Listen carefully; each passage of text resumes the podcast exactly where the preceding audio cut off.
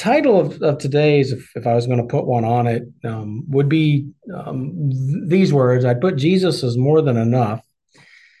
And um, this isn't my own idea. This is something that came of a, of a, of a devotion I had listened to here um, several months ago. And it just, those term, that term kind of stuck in my head. And um, it's been a few weeks now, but one of the devotions, um, someone made the comment here of challenging us about what we're coming to pray about. And as I thought about that, thought about what they said, and my, my mind was like, well, yeah, I'm coming to pray. This is important. But I, I started to, to dig a little bit deeper, at least internally in my own, own mind, and started to look at, at the challenge that was thrown out as are we, am I, I shouldn't say we, am I praying more about the challenges that I'm going through?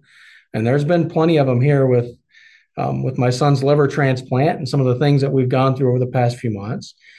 Um, or am I am I praying for God to be glorified? Am I praying more for the gospel to be advanced? Am I praying more for um, maybe the things that that seem maybe a little bit broader and, and not maybe making it quite as as much about me?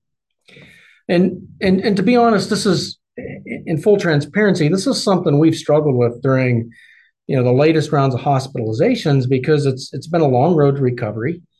And it's very easy to start to go down the path of, of just bringing our needs and starting to look at god as as that atm machine that you know we show up we hit the button and he spits out exactly what we want. And i, I don't think that's what well, i shouldn't say i don't think. I know that's not what god expects of us. Um, but again it's it's fairly easy for us to go down that path.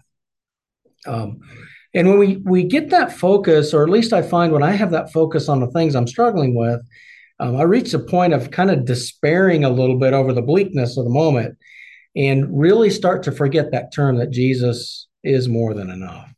I'm going to look at several scriptures here this morning, but we're going to start in John six, and this is this is a story of feeding the five thousand. Um, this story fits between two accounts um, in the book of John. One of them is Jesus' sermon on I am the bread of life.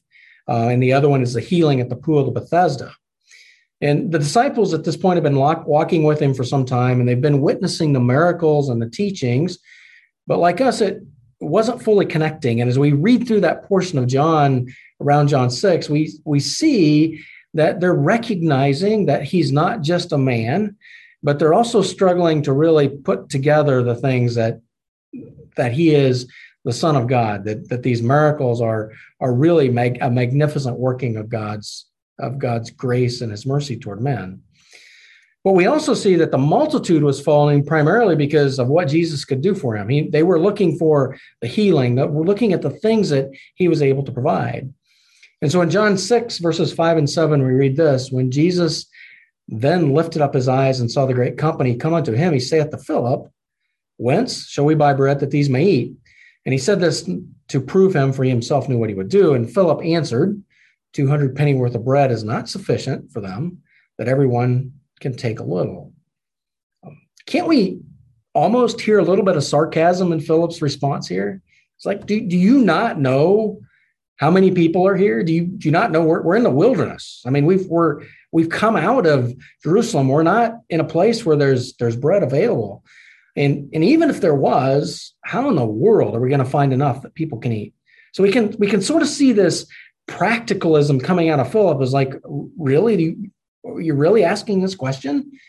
Um, and, and part of this is probably because Philip, like like us, like we do at some time, is struggling with this this idea of who is Jesus really? Um, he was still learning about him. We're not given a lot of knowledge about Philip. We know he's it's a Greek name. Um, the Greek influence could have been one of the reasons that he was the one who introduced certain Greeks to Christ at the Passover in John 12. Um, we also know that he was one of the middle disciples. He was actually the fifth disciple to be chosen.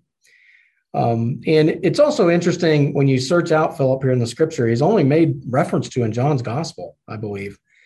Um, John was also a fellow Galilean. Perhaps they were, they were somewhat close. But Philip had a couple distinct traits, and one that he was not easily discouraged. Um, when his first convert, Nathaniel, wanted to argue about the merits of Jesus in Nazareth, Philip's reply was, Well, come and see. We find that in John 146. Um, but we also see what the other side of him, he's very practical, as we see in the scripture. And while this is a good trait, um, I tend to see myself as being a little bit practical at times too. So it's a good trait. It's it's actually a, a character um, a character quality that, that can be really good, but it can also be a major character flaw um, where we can tend to start looking at the practicality of things rather than looking at, you know, what can Jesus do? And so, from a practical standpoint here, Philip, um, Philip was thinking, well, I'll just send the people out. I'll send them away. I mean, that's the best thing, and they can go try to find it because we're not we're not going to be able to defeat them here. And as we think through this, it's easy to pick on Philip um, because we know the rest of the story. We can see, uh, but we see here the other disciples had a similar sentiment. Um, after Philip's response, Andrew said, Well, here's a small lad. He's got these five loaves, two fishes. But we can also see that he questioned Christ by saying, But what are they among so many? Philip and the rest of the disciples, this was a difficult task to, to do. Um, as Christ told them, well, let's divide them up. And if you divide these loaves and fishes among the disciples, there would have been about a sixth of a fish and a half a loaf of bread given to each. And they were to go among the people and they were to pass it out. And from a practical standpoint here, this was destined for failure. There, there was no way this was going to work. And they had to be thinking, how are we going to deal uh, with the embarrassment when we run out of food? I mean, we get to the first person, he takes that small piece of fish. What, what happens next?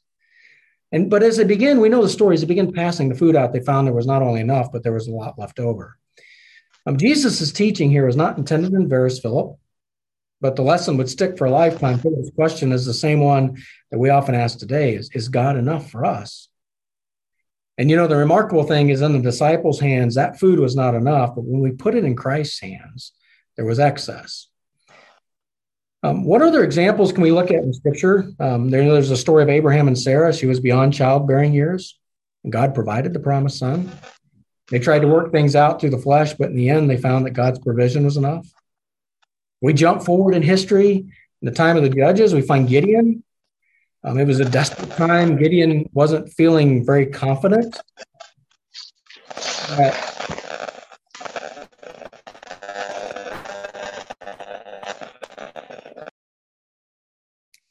Gideon wasn't feeling very confident that, that this was going to work out, and he asked God for a sign that the fleece would be wet. And when we think about the story, the next morning woke up, he was able to wring a bowl of water out of the fleece. So God didn't just make it wet, there was more than enough. It was obvious the direction he wanted him to go. Um, and we go further on, he, he took 300 untrained men and they went further and they won a battle because it was enough in the hands of God.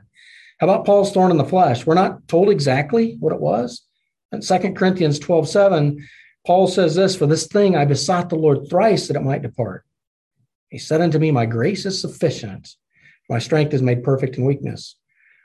So, what did Paul learn? He learned that no matter what he faced, Jesus was more than enough. And the story repeats itself yet today. God's called us into service. He's given us a message of salvation to go pass it on. And some of us do that from pulpits, others in Sunday school, others in after school Bible clubs. Take the list of things that we're put into our sphere of influence but we have that opportunity to deliver the message of salvation. And when we think about that, for me, the practical start part starts coming out. Maybe I'm not very good with words, or how am I going to approach this? Or I've got all these other things in my life. How am I going to find time to do this? And we can start to become really overwhelmed with the magnitude and the task. And like Sarah, Gideon, Paul, and the disciples, we begin to focus on the fact we we can't do this.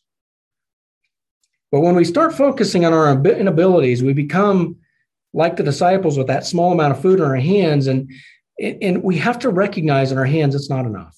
We've got to get to the place where we can look beyond that and, and say, we aren't going to have enough money. We're not going to have enough knowledge. We don't have enough courage. We don't have enough skill. We're, we don't, we can't do or accomplish God's will in our lives.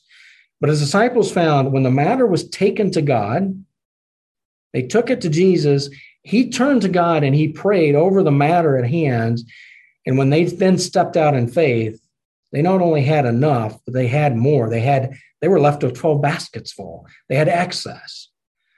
Um, so I think that the, the message here that's that's really been kind of placed on my heart and dealing through some of the challenges, and I know many of you have much, much greater things to deal with, but that reminder that that Jesus is always enough if we can get our focus shifted away, get that perspective right, take it to Him, allow Him to work, not focus on our inadequacies, but focus on the goodness of a great God whose grace is always sufficient and whose strength is always made perfect in our time of weakness.